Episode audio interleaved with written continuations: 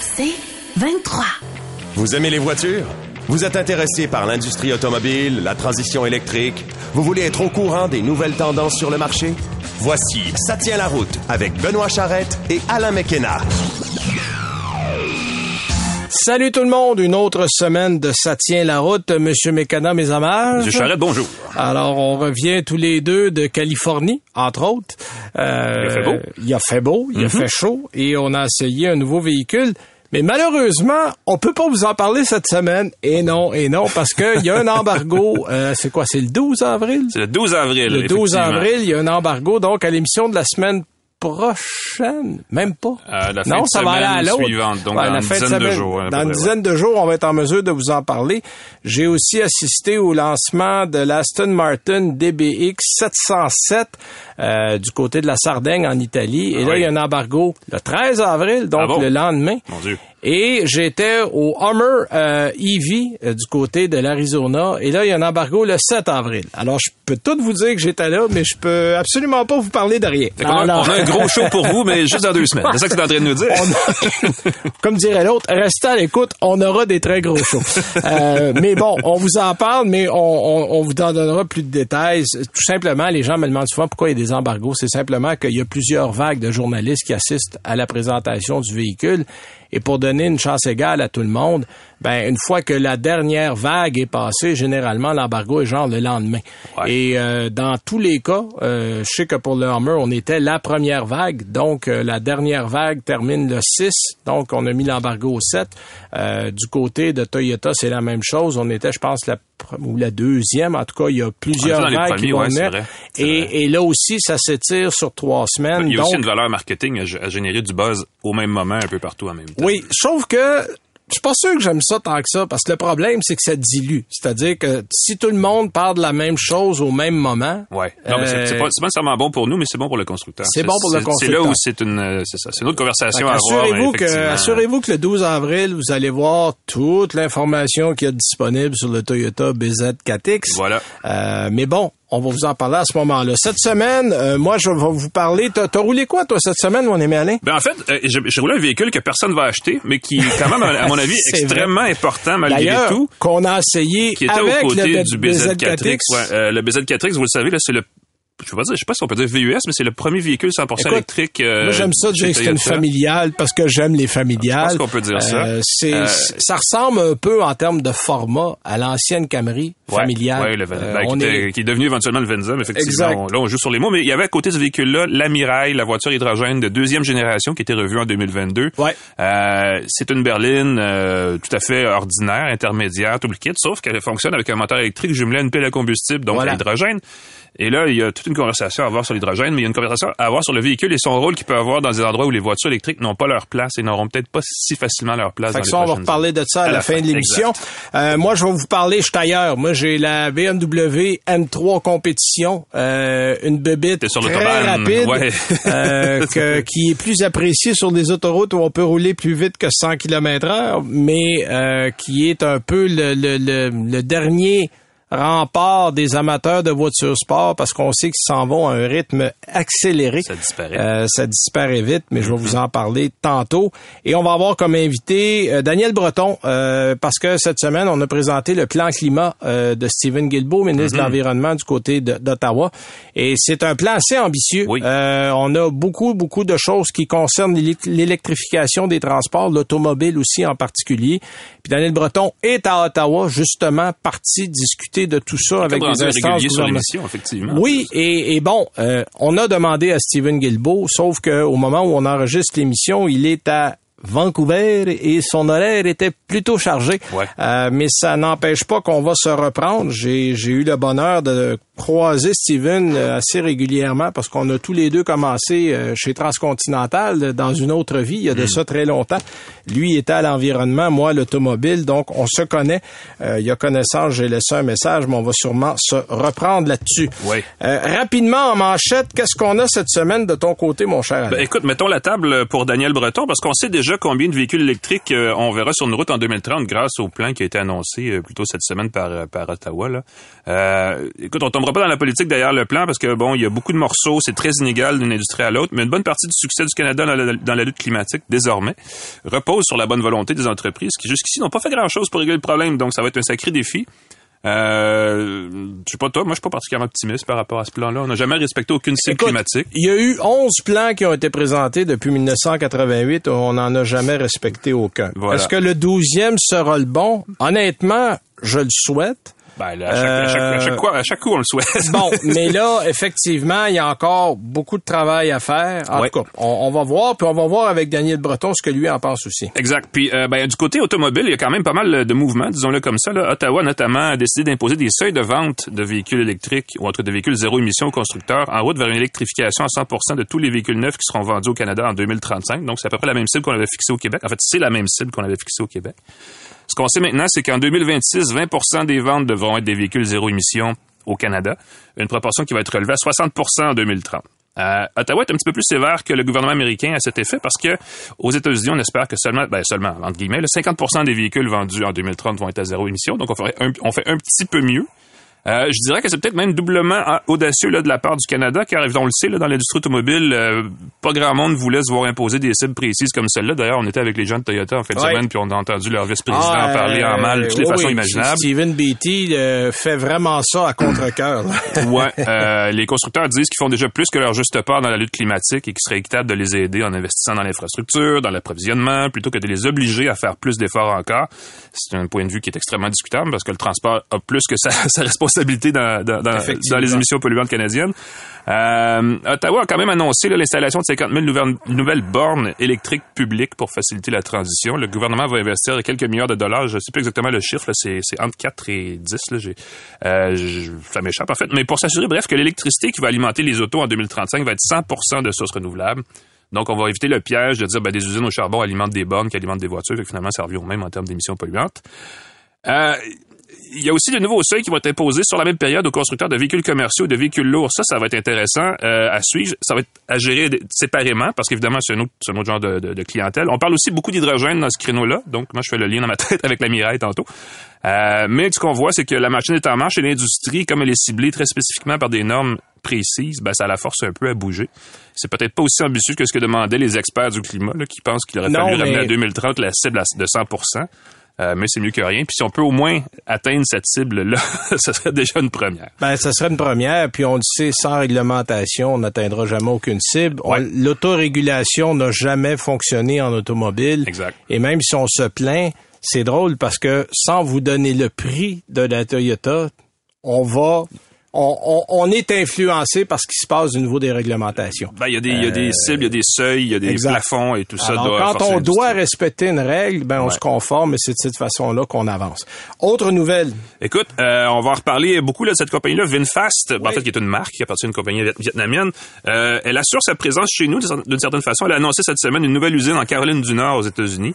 Euh, faut dire que le groupe vietnamien est très ambitieux. Là, euh, il prévoit vendre au Canada et aux États-Unis avant la fin de l'année deux véhicules entièrement électriques, les VF8 et VF9. C'est deux, deux VUS quand même assez, assez costauds. Euh, le constructeur pense quand même déjà à plus long terme et ça se confirme avec cette annonce-là là, qu'il qu'il a fait plutôt cette semaine de cette usine-là qui va être une usine d'assemblage qui ne sera pas... bon là, En fait, c'est la, la première usine du groupe qui s'appelle le Vin Group, mais la marque c'est Vinfast pour nous. Euh, donc, qui va être à l'extérieur du Vietnam et qui va être en Caroline du Nord. Euh, ce sont 2 milliards de dollars américains qui sont réservés pour la première phase de, de construction de cette usine qui devrait euh, produire euh, dans la première à terme là, 150 000 véhicules par année. Ouais. Et euh, quand je dis à terme, ça c'est la cible c'est 2024. Donc ce sera pas euh, ce sera pas dans la première batch de Non, véhicules cet Ben, en automne fait- qu'on va voir l'impact de cette usine-là. Il y a un premier 2 milliards qui va aller à la construction, à l'ouverture, Ouais. puis il y a un autre 2 milliards qui va aller à la continuité parce qu'on prévoit faire les VF 5, 6 et 7 Ben au voilà. même endroit qui va s'ajouter aux 8 et 9 qui vont être les deux premiers à sortir de l'usine. Le catalogue euh, en 2025, ça va être 5 véhicules Ouais. de 100% électriques. C'est une gamme assez euh, assez élargie. Ça s'en vient quand même assez vite là, quand on y pense. Euh, Tu sais, pour nous, c'est dans trois ans, mais dans le terme automobile, c'est demain matin. Oui, surtout que l'usine, euh, la première de terre n'a pas eu lieu. Fait que Exact. ça va, ça va être rapide. D'ailleurs, euh, je tiens à dire- souligner aux gens que toi et moi, Alain, on va être au Vietnam la semaine prochaine. Exactement. Et on s'en va voir ça, les euh, le VinFast. On s'en va à Hanoï. On va aller visiter des usines, essayer des autos, rencontrer les dirigeants. Donc, direction on- va être là. effectivement. et on va probablement vous faire euh, une émission spéciale live from Vietnam, mesdames, messieurs. On vous l'annonce. Là, on regarde les yeux de notre réalisateur qui dit, oh, Faut, Seigneur, faut va falloir notre réalisateur dans la valise. C'est la seule affaire. S'il arrive à rentrer dans une valise, ça. on va avoir une émission. Mais euh, on va vous parler de ça et on va mieux connaître la compagnie. Exact. Je rappelle juste pour le dire, le VF8 et le, le VF9 coûtent 51 250 dollars et 69 750 dollars. euh, respectivement. On ne sait pas encore en- combien vont coûter les batteries parce que la stratégie de Ouais. c'est de louer les batteries en Exact. plus. Euh, là, ce qu'on a appris la semaine dernière à travers les médias spécialisés euh, américains, c'est que euh, ça reviendrait à ce que coûte le plein d'essence environ pour un véhicule comparable chaque mois. Donc, ce sera pas une aubaine, euh, contrairement à ce qu'on imaginait, parce que la stratégie, c'est de dire on va vendre des véhicules vraiment pas chers et ensuite on va se, se reprendre du côté de la batterie, mais là, ça risque de coûter cher, peu importe. J'ai hâte de voir, ça, ça va être une question à Ouais. poser aux gens de, de Oui, de oui, ça, y a- ça va être une question importante aussi. Euh, de mon côté, Toyota, et ce n'est pas un poisson d'avril, parce qu'on va être le 1er avril cette semaine. Oui, c'est vrai. Toyota va présenter une Corolla de 300 chevaux à l'automne. Euh, là, on dit, ah, attends un peu, Aïe, quoi? Oui, oui, oui, oui, une Corolla de 300 chevaux qui va s'appeler la Corolla GR. En fait, qui est un véhicule, euh, qui est un petit modèle à haillons, donc euh, sportive, quatre roues motrices. C'est un moteur 3 cylindres, 1.6 litres turbo, qui va Wow. faire aussi 273 livres-pieds de couple, euh, qui va venir en rouage intégral, boîte manuelle, six rapports uniquement, avec une correspondance, euh, un rev match, là, Oui, comme on dit, une oui, oui, correspondance au, euh, au euh, et rétrogradage. s'ajuster, ouais, au régime Euh, on n'a pas de prix encore. Il va y avoir deux versions. La version, euh, je pense, c'est code et circuit. Euh, la deuxième va être en version plus limitée. Ça va arriver en 2023. Euh, le prix, je sais pas, mais bon, imaginez qu'un Veloster N qui a 275 chevaux est à peu près 36-37 000, euh, qu'une GTI bien équipée juste une larme en bas de 40. Ouais. Euh, la Golf R est 45 si on n'est pas trop exigeant au niveau équipement.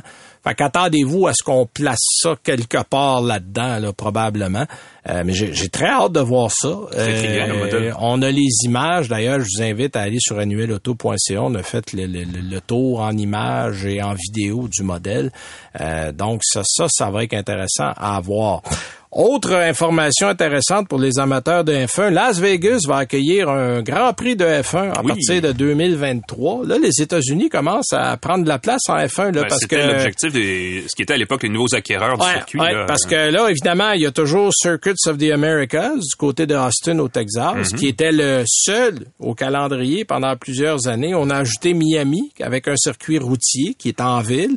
Et là, on va ajouter Las Vegas, qui va être aussi un circuit routier. En fait, les gens qui suivent la F1 depuis longtemps se rappellent peut-être qu'en 1982, il y avait un Grand Prix qui était parti euh, littéralement des stationnements du Caesars Palace. est-ce qu'ils vont dégager la, la strip parce que c'est toujours bloqué. Ils vont, hein? Oui, oui, ils vont. non, ils vont faire ça en slalom à travers le strip. Poison mais, des feux rouges. Là. mais effectivement, la, la fameuse strip va faire partie, partie du circuit. Ben, ça va être beau pour la télé, c'est sûr, ça va faire des on dit que sur le, de, la ligne droite euh, la plus longue, on va pouvoir atteindre les 340 km heure. Donc, il va en avoir assez long euh, de ce côté-là. Le, le circuit va contenir 14 virages et va faire 3,8 milles, donc un peu plus de 5, Cinq km, qui est un assez long circuit. Ouais. Euh, donc, les pilotes devront courir plus de 50 tours euh, pour faire le circuit. Donc, c'est euh, plusieurs organismes. Bon, Liberty Media, évidemment, qui est à la tête de tout ça, mais on travaille avec le Las Vegas Convention Center, où on a le CIMA et le CES, entre autres. Euh, il y a des partenaires fondateurs comme le Caesars Entertainment, le MGM Resort vont participer à ce Grand Prix-là qui risque, bon, si on a tous les éclats et tous les euh, le fast qu'on connaît de Las Vegas, ça risque d'être fort intéressant. Ouais. Alors ça, c'est un troisième Grand Prix qui va s'ajouter au calendrier du côté des États-Unis. Alors ça fait le tour rapidement des nouvelles intéressantes cette semaine. On va à la pause et on revient avec Daniel Breton.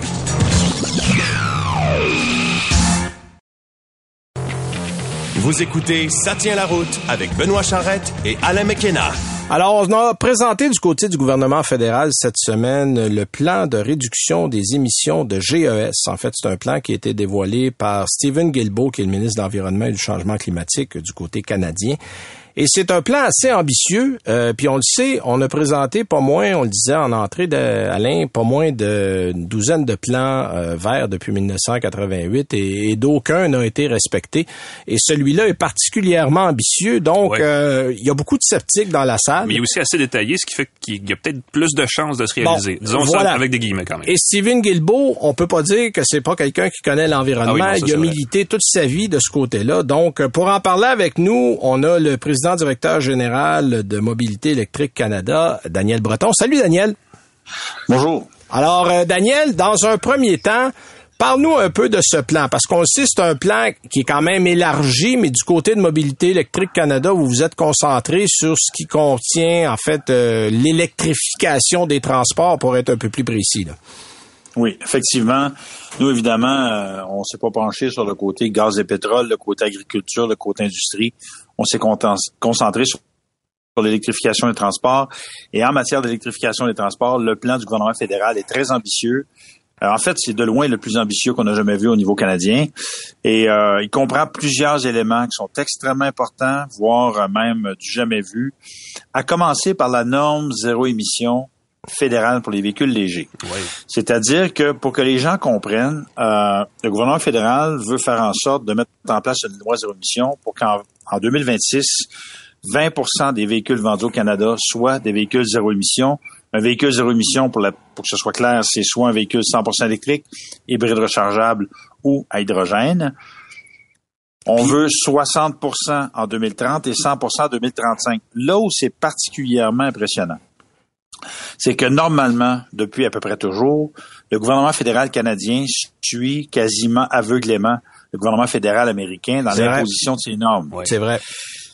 Or, en août dernier, en août 2021, le président Biden a annoncé que lui avait comme objectif 50% de ventes de véhicules zéro émission, mais ce sont des normes volontaires. Il n'y a aucune réglementation attachée à ce que Biden a proposé.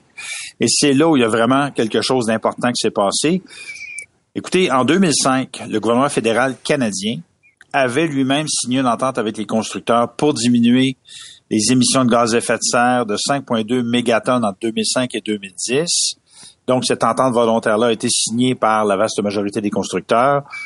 Ben, après 2010, ce qu'on a pu constater, c'est que l'objectif avait été raté de 95 Et c'est, quand on dit hein, l'autorégulation, ben, c'est pas de 10-12 là, de 95 là. C'est ça. Fait que lorsque j'entends des constructeurs, avec toute l'affection que j'ai pour Steven Petty, Toyota, mm-hmm. de penser que les normes volontaires vont fonctionner, ça, marche jamais. Vraiment, ça marche jamais. Ça marche jamais. Ça, ça, ça c'est clair et l'histoire l'a prouvé. Euh, fois après fois, règlement après règlement, effectivement.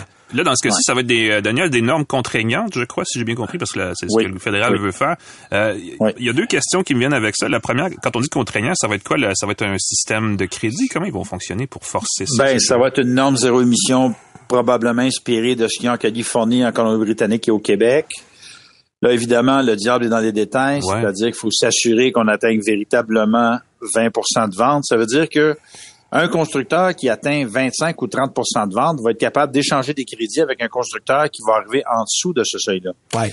Donc, pour que dans le dans l'ensemble de l'industrie, on arrive à 20% on a déjà un tel système au Québec, on a déjà un tel système en Colombie-Britannique. Puis, écoutez, pour ceux qui ne savent pas, la Californie a une loi zéro émission en place depuis 32 ans. C'est mhm. pas d'hier qu'on a mis ça en place. En fait, ça a, été, ça a, été, les premiers à le faire. Et euh, dis-moi si je me trompe, Daniel, mais c'est probablement ça qui va forcer les constructeurs à amener plus de véhicules électriques chez nous. Là. C'est exactement ça. Ouais. Euh, ça va être ma deuxième question, euh, Daniel, excuse-moi. Parce que c'est ça, là, en ce moment, il y a des, il y a des, tu, parlais du Québec et de la Colombie-Britannique. Ce que Stephen Beatty, qui est le vice-président de Toyota, euh, ce qu'il disait, c'est que c'est, ces, ces euh, seuils-là au Québec, provinciaux, en fait, disons-le comme ça, n'aident pas Toyota à avoir plus de véhicules électriques au Canada, parce que c'est provincial. Est-ce que, est-ce qu'un seuil fédéral va jouer en la faveur de, de ce mouvement-là? Ben, en fait, euh, pour répondre à Stephen Beatty, moi, quand ils ont lancé le Toyota RAV4 Prime, le Toyota Prius Prime, ce qu'ils nous ont dit, c'est que ces véhicules-là étaient destinés uniquement au marché du Québec quand ils sont arrivés. Ouais, À fait, cause de la loi zéro émission québécoise. Exact. Exact. En fait, sur Fait les que- 1000 premiers que- qui ont été construits, les 1000 premiers sont venus au Québec. Après ça, on est allé en Colombie-Britannique. Mais euh, sans répondre directement à ma question, Stephen Beatty m'a laissé un petit sourire quand j'ai dit quand est-ce qu'on va fabriquer des RAV, RAV4 Prime en Ontario? Parce qu'on construit déjà le RAV4 Prime en Ontario. Hybride. Euh, Le RAV4 hy- hybride. Puis le, le Prime, euh, il, il m'a souri sans me répondre, mais, mais ça veut dire que ça s'en vient, ça. Ben, et ça, c'est justement un des effets d'une loi zéro émission. C'est-à-dire que quand on sent qu'il y a un marché qui est sérieux dans sa volonté de faire la transition vers les véhicules électriques, ça devient un incitatif pour les fabricants à non seulement fournir, mais potentiellement à fabriquer des véhicules dans le marché où est-ce qu'il y a une réglementation qui force la transition. On le voit avec Nissan en Angleterre. Nissan, écoutez, en Angleterre, je sais pas si vous savez, mais eux autres, ils veulent 100% de vente de véhicules zéro émission en 2030. Oui. Fait que ça a suscité un intérêt très important de la part de Nissan qui fait que là, ils vont fabriquer des véhicules électriques en Angleterre. Fait que ces marchés-là, où on sent qu'il y a une volonté gouvernementale, a une incidence sur la transition vers la fabrication de véhicules électriques et l'annonce a été faite initialement. Sais, l'annonce d'une loi de émission a été faite initialement en 2021, en juin 2021. Fait que les gouvernements voyant, pas les gouvernements, les constructeurs voyant que le gouvernement canadien semble vouloir prendre ça au sérieux plus même que du côté américain, ben ça a des incidences sur les investissements Ouais. à la fabrication, soit de véhicules ou de composantes au Canada. Ouais, puis là, on le voit, là, il y a eu plusieurs annonces de composantes de batteries dans le dernier mois seulement. Là, ça a été du côté du Québec, du côté de Oui. Windsor. Là, il y en a a- d'autres qui s'en viennent. Il y a Magna qui a annoncé du côté de Chatham-Kent qui vont faire des, euh, des batteries là-bas aussi. Donc, euh, on, on voit là qu'il y, a un- il y a- il y a un élan de ce côté-là qui se fait. Là. Euh, si on Oui, parle des... puis, oui, Benoît, Daniel. une chose importante que je veux souligner, c'est que moi, je peux pas m'empêcher de dire que une loi zéro émission joue un rôle aussi important. C'est-à-dire que il y a 11 ans, en 2011, euh, pour ceux qui s'en souviennent, le gouvernement fédéral et le gouvernement ontarien avaient annoncé 140 millions de dollars pour soutenir la fabrication de Toyota RAV4 électriques en Ontario. Oui, c'est vrai. Mais comme il n'y avait ni rabais, ni loi zéro émission au Québec, euh, c'est-à-dire au fédéral ou en Ontario à l'époque, 100% de ces camions-là sont allés fabriqués avec de l'argent des contribuables canadiens sont allés aux États-Unis. Ouais. Tu pouvais rester à deux kilomètres de l'usine, tu pouvais même pas en acheter un. Fait considérant tout l'argent qu'on met là-dedans, ce serait fou que pour tous ces véhicules-là, en partie payés par l'argent des contribuables, qu'on puisse pas y avoir accès. Donc, la loi zéro émission a aussi ce rôle-là de s'assurer qu'on a accès aux véhicules qu'on fabrique au Canada. Ben oui, euh, Daniel Breton, outre euh, la loi zéro émission, qui est probablement le, le, le, le- le facteur important des, de ce qui était annoncé, il y a d'autres annonces qui sont importantes à travers ce plan-là. Euh, on prolonge, Oui, entre oui. autres, de trois ans le programme d'incitation à l'achat de véhicules électriques légers du côté du côté du gouvernement fédéral. Fédéral, oui, exactement. Prolongation de trois ans, puis là, on va avoir plus de détails la semaine prochaine dans le budget. Il y a des rumeurs comme quoi il y aurait peut-être des modifications au programme de rabais pour faire en sorte qu'il y ait plus de types de véhicules qui soient admissibles, parce que vous rappelez que pour le moment, pour qu'un véhicule euh, électrique ait droit au rabais, il faut qu'il y ait une version disponible à moins de 45 000 C'est Fait que ça, ça risque peut-être de changer. On va avoir plus de détails la semaine prochaine dans le budget du 7 avril. Ensuite de ça, il y a, écoutez, 400 millions de dollars pour l'installation de bornes de recharge pour véhicules électriques. Ça, c'est du financement qui vient de Ressources naturelles Canada, plus un 500 millions de dollars pour la recharge à grande échelle véhicules électriques avec la, qui vient de la Banque canadienne d'infrastructure. On parle de presque un milliard de dollars là, pour installer des bornes. Ouais, on va ajouter quoi? À peu près 50 000 50 bornes 000 au réseau? Ouais. Ah, plus que ça, 50 000 bornes, c'est avec le 400 millions. Ajoute le 500 millions en Ah plus. oui, Fait OK. Fait que, tu sais, on va parler probablement d'au-delà de 100 000 bornes de recharge euh, supplémentaires. En plus, il y a 547,5 millions de dollars pour un programme d'incitatif à l'achat de véhicules moyens et lourds, donc des rabais à l'achat de véhicules, que ce soit des, des, des gros pick-up ou des camions de livraison. 2,2 millions pour verdir le parc de véhicules du gouvernement fédéral. 1,7 milliard, euh, pas 1,7 milliard, c'est-à-dire euh, il y a un, un autre 2 millions pour euh, les, les véhicules à hydrogène. Ouais. Puis, il y a aussi une stratégie intégrée pour les véhicules moyens et lourds, c'est-à-dire ils veulent atteindre 35% de ventes d'ici 2030 avec une norme zéro émission pour les véhicules moyens et lourds qui serait calquée sur celle de Californie. Ah, ça, c'est intéressant. là. Ça, à, à- à ce sujet-là, Daniel, je sais pas ce que tu en penses. euh, Je, euh, je, je disais quelque part que les, parce que là, les autobus électriques s'en viennent. Il y en a déjà, déjà quelques-uns, des lions euh, sur les routes euh, dans le Grand Montréal. Ouais. Euh, je, disais que, je disais que les gestionnaires d'autobus scolaires, entre autres, et commerciaux ou des plus petits minibus, faisaient présentement des stocks de véhicules d'autobus à diesel parce qu'ils voulaient pas payer trop cher pour des véhicules électriques dans cinq ans. Euh, Est-ce qu'on n'est Ouais. pas en train un peu de se tirer une balle dans le pied avec ça? là? Ça, là, ça, ça démontre, euh, comment dirais-je, l'incohérence de mesures gouvernementales. Parce que pour le moment, au niveau du Québec, tu vas avoir une subvention si tu achètes un autobus scolaire électrique, mais tu as aussi une subvention sur l'achat de diesel en haut de 80 cents de litre.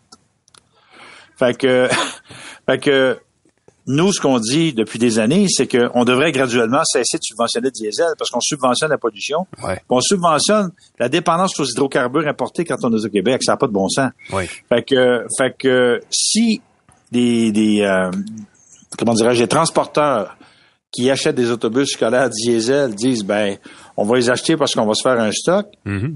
Sais si la subvention diesel s'en va, ils la trouveront pas drôle. Le prix du diesel est encore plus cher que le prix du litre d'essence. Ah, oui. Alors, en ce moment, c'est pas drôle, Fait effectivement. fait, que- fait que donc ils sont, fait ces véhicules-là sont maintenus, ce- ces autobus scolaires diesel-là sont maintenus en vie artificiellement par nos subventions au diesel. Ce qui est fou quand on y pense. Ouais. Ouais, ouais, absolument. Écoute, merci pour ces éclaircissements, euh, Daniel Breton. Puis, euh, tu es notre voix de la raison quand on parle d'électricité.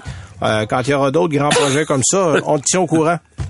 Parfait. Puis on se voit au Vietnam Puis, bientôt. puis monsieur. on se voit au Vietnam Oui, bientôt, absolument. Alors, c'était Daniel Breton qui est président directeur général de Mobilité électrique Canada. Nous, après la pause, notre chronique écolo auto et nos essais routiers.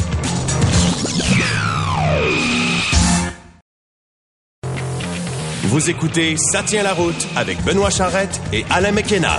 Alors, avant de passer à nos essais routiers, notre chronique écolo auto de la semaine, euh, là, on parle d'un sujet d'actualité parce qu'on a réduit les rabais aux, euh, Ça change. aux achats. Ça va changer, ouais. Ça va changer le 1er avril. Donc, c'est- c'est au moment de nous écouter. Ben, il y a Peut-être une que c'est déjà période fait. de, de- de transition, je crois, de quelques mois, mais quand même, effectivement. euh, Ah, Effectivement. En fait, le rabais maximal pour un véhicule électrique va passer de 8 000 à 7 000 dollars. Puis le Mhm. rabais maximal pour un véhicule hybride rechargeable passe de 8 000 à 5 000. C'est Parce qu'il y a quelques véhicules comme le RAV4 Prime, entre autres, qui avaient le plein 8 000 dollars.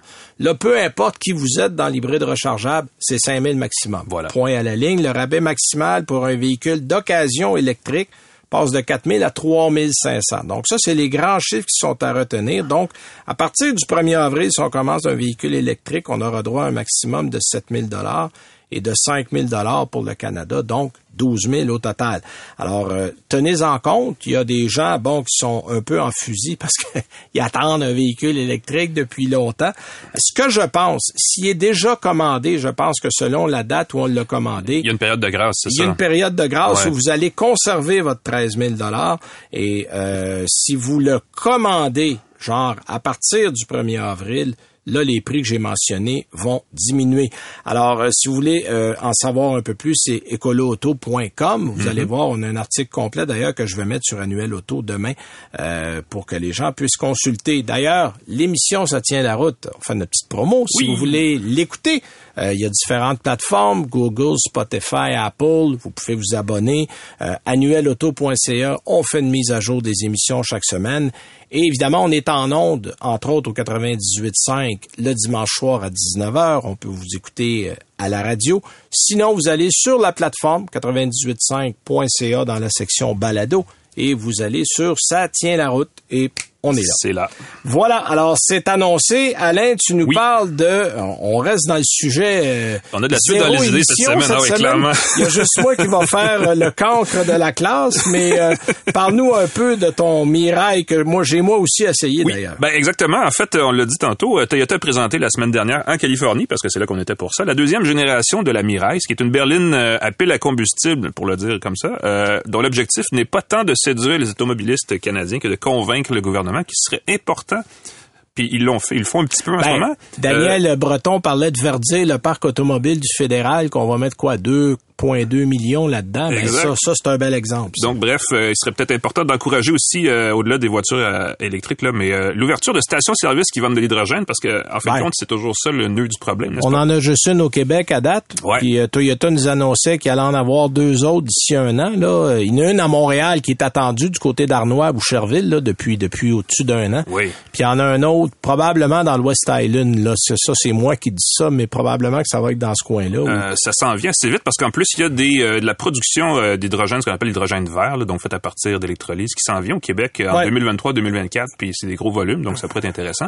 Mais effectivement, deux, une, une, deux ou trois stations, c'est très peu. Euh, et comme on l'explique chez Toyota, là, ce serait bien de revoir la place qu'on veut faire à l'hydrogène dans le mix énergétique nécessaire là, pour décarboniser ou décarboner, ça dépend comment vous vous le dites ça.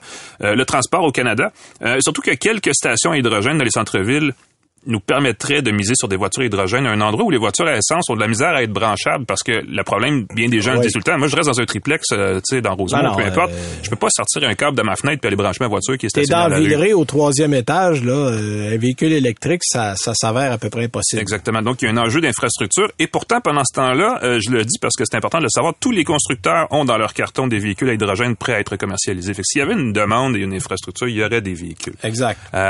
Il y aurait une question de coût et tout le reste. Mais bon, tout ça pour dire que la Mirai, qui est une deuxième génération euh, en 2022, là, vient d'apparaître chez Toyota. Euh, c'est une berline intermédiaire dont les roues motrices sont désormais à l'arrière. Ouais. Sa plateforme qui s'appelle GA-L, on peut dire ça comme on veut, là, euh, abaisse son centre de gravité et surtout accorde 30 de plus d'espace pour stocker l'hydrogène comparé à la Mirai précédente. Ça lui permet de parcourir jusqu'à 647 km par plein en n'émettant que de l'eau. La fameuse théorie de Ah oui, l'échappement, c'est c'est de l'eau. Exact. Il y a même un petit bouton, euh, petit bouton euh, H2O, je pense, sur le de bord qui permet de faire une purge pour Oui, ceux oui, qui, on qui peut veulent, euh, justement, qui ont un trop plein d'eau. Disons-le comme ça. Euh, un, plein d'hydrogène, euh, évidemment, là où on peut le faire, là, ne prend pas cinq minutes et coûte, si on tient compte du prix actuel de l'hydrogène à la pompe, 71 dollars. de ce point de vue-là, ça, ça se compare légèrement avantageusement là, à ce qu'il en coûte de conduire une berline à essence de format comparable. Oui, c'est sûr qu'avec l'augmentation du prix de l'essence, l'hydrogène s'en vient presque C'est abordable. compétitif, là. ben c'est Ah c'est oui. quand même étonnant. Euh, parlant de coût, euh, la Mirai 2022 coûte 54 990 en version de base XLE et 76 750 en version Limited, qui est un modèle évidemment plus équipé, euh, même si la mécanique est la même. Ouais. Je dis ça comme ça, mais aux États-Unis, en Californie et à Hawaï, là, les deux États où la Mirai est vendue, on peut acheter une Mirai et obtenir jusqu'à 15 000 en hydrogène tout à fait gratuitement, ce qui est bon pour six ans de, de, de OK. C'est comme une- un incitatif intéressant. Euh, au volant, parce qu'on l'a essayé, donc on peut en parler, la Mirai se comporte de façon très civilisée. Là, c'est pas une voiture qui présente une très Ah, grande oui. accélération. euh, et contrairement même à une voiture électrique, là, on n'a pas, on on n'abuse pas du couple élevé disponible dans les plus bas régimes. Souvent, les voitures électriques, c'est ça, c'est qu'on a une accélération Ah, vraiment rapide. Euh, pas de ça ici. C'est un roulement très silencieux dans l'ensemble, évidemment. Je dirais même jusqu'à dire que la voiture est plutôt ennuyeuse. C'est peut-être l'objectif de Toyota. On le sait Oui, pas. mais euh, on n'est pas dépaysé dans un véhicule à hydrogène. Exactement. Euh, contrairement à un véhicule électrique qui a une certaine habitude à prendre au volant, que tu dis le couple Entre à bas régime qui oui. est très élevé, le freinage régénératif aussi qui demande une... Là, on embarque et on conduit, puis il n'y a pas, il y a, il y il y pas de stress, il n'y a pas de surprise, c'est tout à fait facile. C'est une voiture qui est douce et sécuritaire. Évidemment, elle a droit à toutes les aides à la conduite qu'on peut imaginer que Toyota possède. là. Tout ça se trouve essentiellement rangé dans le système multimédia de la console centrale, qui est joli et qui prend la forme d'un écran tactile de bonne taille, mais qui évidemment qui a quelques boutons de commande bien logés, mais en même temps c'est des surfaces lisses, donc c'est pas pas top en termes d'ergonomie, mais c'est en tout cas c'est dans la tendance du moment, on dit comme ça. Euh, à l'arrière, on a de la place pour trois personnes, mais la banquette est, est- est moulée là, pour deux personnes, vraiment, euh, pour ceux qui veulent être confortables. Euh, personne, en fait, voudrait être la personne qui s'assoit au milieu parce que c'est c'est c'est- c'est une bosse. Ouais, bon, déjà 5 places, là. Ouais. c'est un 4 places et un 5 places pour dépanner. Anyway, de toute façon, euh, écoute, la, la Mirai n'est pas une voiture qui va attirer les familles en quête d'un véhicule pratique et polyvalent, là, parce que de toute façon, Non. il est impossible de faire le plein. Donc, ça règle la question. en D'une partant. part, d'autre part, c'est des véhicules pour le moment qui sont destinés aux flottes, qui sont destinés au gouvernement, euh, parce que comme on le disait, il y a un endroit à Québec, bon, et on pourrait ajouter l'université du Québec à Trois-Rivières qui a une station d'hydrogène, mais pour des fins de recherche. Alors, Ben, exact. Ça prendrait. euh, en fait, c'est ce que c'est ce que la conclusion en fait, c'est ça, c'est que la Mirai vraiment s'adresse aux gestionnaires de parcs automobiles qui sont Ouais. investir parce qu'il va falloir mettre des sous pour réduire leur empreinte carbone Euh, ça peut être une, ben, c'est sûr que c'est une option super intéressante pour les gens qui veulent arriver avec une solution zéro Alors, carbone. puis, puis ironiquement, ce n'est pas le seul véhicule à hydrogène disponible dans le parc automobile. Hyundai fait le Nexo qu'on Mhm, peut acheter pour exact. 73 000 dollars en concession. Euh, sauf que bon, euh, il faut dire qu'un des freins et, et là on en parlait avec, on parlait de Stephen Beatty plus tôt dans l'émission, on en Mhm. parlait avec lui. Euh, construire là euh, sans, sans subvention, sans aide, une station à hydrogène, c'est 5 millions. Euh, là, euh, on dit ouais, Toyota va avoir de l'aide, on va s'associer. Toyota va probablement investir un certain montant d'argent de son côté pour améliorer, pour bon. Bref, mais, mais comptez qu'il y a quelques millions de dollars par station d'hydrogène qui va s'installer. Évidemment, on hésite parce qu'on se dit, OK, il y a un modèle qui existe. Vas-tu construire une station pour les Mais trois chars par année qui Une vont vendre? pompe à une station existante, à mon avis, coûte moins cher. C'est probablement. Euh, Euh, c'est pour ça que c'est quelqu'un comme Arnois qui a la pompe à Québec. Exact. Lui, c'est déjà une station et Arnois aussi a des stations de recharge électrique. Lui se veut Ah, un fournisseur euh, d'énergie ouais, euh, avec un grand E, c'est-à-dire vous avez besoin d'électricité, on en a, vous avez besoin d'hydrogène, on en a, vous avez besoin, de, on en a, diesel, on, on a tout ça. c'est ça. Exactement. Alors, ça va aller vers ça. Euh, moi, je pense que ça va faire partie des technologies qui vont Oui. être zéro émission Ben, dans depuis, le futur. euh, depuis 20 ans, Euh, l'hydrogène, c'est l'œuf et la poule. Hein. C'est est-ce qu'il faut, est-ce qu'il Ben, faut avant l'auto? L'auto- Là, on a les autos. Exactement.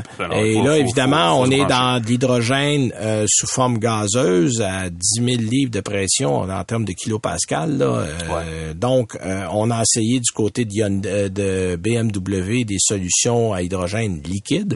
On en a eu. Moi, j'ai roulé de ces véhicules-là Mm-hmm. Ouais. il y a déjà 15 ans. Il y avait Mazda avec son moteur Euh, rotatif à Mazda hydrogène. avec son moteur rotatif à hydrogène, qui a, qui a toujours été un concept. Là. Lui, on ne l'a pas roulé, mais on l'a vu. Euh, donc, il y a, il y a- il y a des solutions euh, qui se trament en ce moment. On travaille là-dessus du côté de Porsche, on travaille là-dessus du côté de Mercedes. Il y a, il y a plusieurs compagnies qui voient ça comme une des solutions de l'avenir. Donc, euh, ça, ça peut être fort intéressant à suivre. De mon côté, écoute, on est ailleurs. Euh, moi, cette semaine, j'ai à l'essai, euh, je dirais, un des icônes euh, de la conduite allemande, la BMW M3.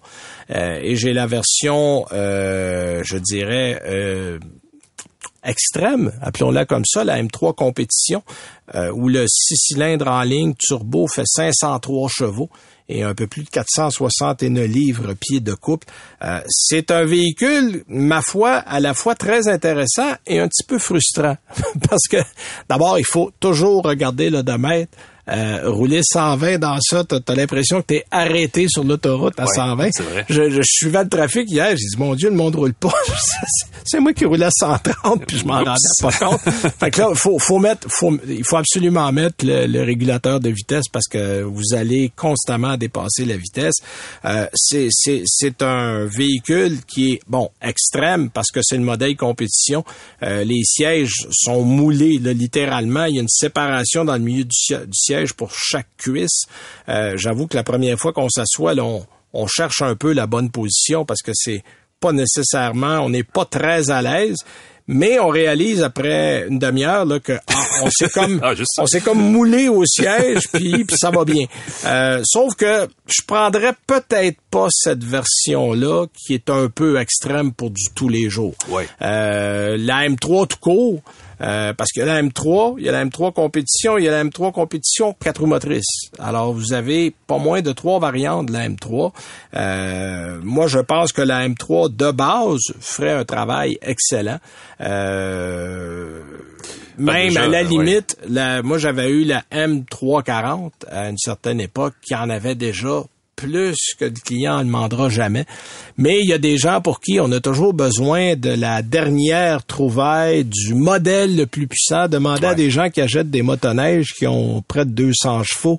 T'as besoin de ça quand? Ben, Euh, que là, ben, ça, tu risque, l'as. euh, ça risque d'être la dernière euh, M3. Ben voilà, façon, et, ouais. et- et ça c'était ça c'était mon autre point. Ouais. Bon, c'est pas donné avec les options de modèle que j'avais à l'essai 105 000 dollars. On, on rit plus là. c'est pas une même. c'est pas une voiture énorme, mais euh, c'est probablement la dernière version M euh, extrême qui va être en vente sur le marché avec un moteur uniquement essence. Ouais, voilà. Je dis pas qu'on fera plus de M3, mais les prochaines générations vont être hybrides, hybridation légère.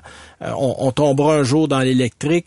Même les gens d'AMG chez Mercedes sont rendus, euh, commencent à être des constructeurs de véhicules électriques. Ben, il y a beaucoup de dynamisme à aller chercher dans l'électrique. Il y a beaucoup de dynamisme. Bon, évidemment, euh, les gens, les, les, puristes comme moi vous diront qu'il va manquer de son. et c'est probablement ce qui fait la beauté d'un modèle comme le M3 le voyage, l'aventure, l'expérience qu'on a au volant est unique. Le son du moteur est absolument délirant. Euh, ça, on ne peut pas enlever ça au moteur. Ce que je, ce que je déplore un peu, c'est que pour exploiter la puissance d'un modèle comme celui-là, il faut être sur une piste ou sur l'autobahn dans les zones qui restent encore sans limite euh, pour vraiment le voir ce qu'il y a dans le ventre parce mhm. qu'on peut approcher les 300 km heure là-dedans. Jamais on fera ça ici, à moins de vouloir aller en prison. Euh, mais, mais autrement... Ou dans le champ. Euh, ou, dans le champ, un des deux. Mais, mais l'expérience, la conduite, il y a, y a peu de véhicules qui vous donnent une aussi bonne sensation au volant. On, fait vraiment encore avec la voiture. Ça, ceux qui recherchent cette expérience-là, il y a pas beaucoup de véhicules qui vont vous donner l'équivalent de ce que vous retrouvez dans une 3. Il y a peut-être Porsche qui va l'avoir avec la Boxster, mettons la, la 718 GTS ou la Cayman GT4 euh, qui va vous donner à peu près là, le même genre de sensation. la configuration n'est pas la même. C'est pas le. C'est un moteur central. Il y a un peu moins de puissance. Il y a quand même 400 chevaux là, euh, et un peu plus. Donc euh, ça, effectivement, de ce côté-là, on est capable d'aller chercher une sensation. Sauf que euh, BMW, euh, d'abord, je pense qu'il y a toute l'histoire derrière ce modèle-là qui fait pour beaucoup. Oui. Euh, on n'a plus de boîte manuelle. Les gens me disent, il n'y a plus de boîte manuelle. C'est vrai, mais honnêtement, je me suis pas ennuyé de cette boîte-là. C'est une boîte M. Euh, les boîtes M ont des rapports plus courts. C'est du double embrayage, huit rapports, rapports courts. En fait, on a le système Drive Logic qui, en fait, s'adapte à la conduite et au régime parce que là, on a les fameux, bon, on a le mode normal, sport, Sport Plus et on a deux modes au volant, des petits boutons rouges qui sont mhm. uniques au M3 qu'on peut préconfigurer et on appuie et là, on est en mode euh, guépard qui, court après sa proie. Là. C'est, c'est, c'est, on part de 0 à 100% instantanément. Euh, ça, ça décoiffe, là, sérieusement. Euh, à ne pas faire sous une pluie battante ou si vous avez un brin de neige au sol, parce que vous allez faire des 8 dans la rue, je vous le garantis. Euh, même avec les pneus très collants qui sont des Michelin là, qui sont vraiment, bon, ça c'est les pneus d'été. Moi, j'ai encore le véhicule en pneus d'hiver, donc il faut que je me garde une petite gêne. Mhm. On n'a pas la même adhérence. Euh, côté consommation, si vous faites de la route, euh, BMW, euh, honnêtement, sont, extrêmement bons. Euh, je me suis tenu autour, autour de 10 et même un peu en bas, considérant que tu as 500 chevaux sur le pied droit. là, C'est vraiment bien. La moyenne annoncée pour la conduite, moi, euh, mixte, là, ça serait autour de 14. Et c'est assez réaliste. J'ai fait du 14-6, 14-7. Bon, évidemment, euh, si vous jouez un peu du moteur, on va être à 17-18. Euh, c'est clair. Mais ça reste un modèle, je pense, qui s'en va qu'on n'en aura plus. Et, et c'est probablement une de vos dernières chances, si vous êtes dans ce genre de marché-là, d'aller vous chercher euh, une légende de la route, littéralement, là, euh, qui est... Le M3, le, 36 me paraît plus intéressant. Oui, ah ben là, dans, dans l'occasion, on parle d'autre chose, mais effectivement... Non, comme, ben, en fait, la, modèle de collection de la, de la, la M3 E36, faudrait parler de la M2 aujourd'hui pour trouver une équivalence à ça, qui est plus petit, euh, plus nerveux, plus agile, dans un format, je dirais, là... Euh, ben, les dimensions extérieures de la, de la, série 2 actuelle sont les dimensions de la série 3 d'il y a Effectivement. Alors, si vous voulez là, il y a la M2 qui existe. Et nous, hey, la semaine prochaine, on vous le dit rapidement, on va être au Vietnam, on vous l'a annoncé en début d'émission. On va vous préparer une émission spéciale de là-bas. On va trouver un micro qui est pas euh, bon. on va trouver un micro, on va trouver de la technologie on va vous préparer un show qui va parler de VinFast, d'électrification et de la nouvelle compagnie qui s'en vient au Canada cet été. Merci d'avoir été là, Alain. Merci, Benoît. Et à la semaine prochaine, tout le monde. C'est 23.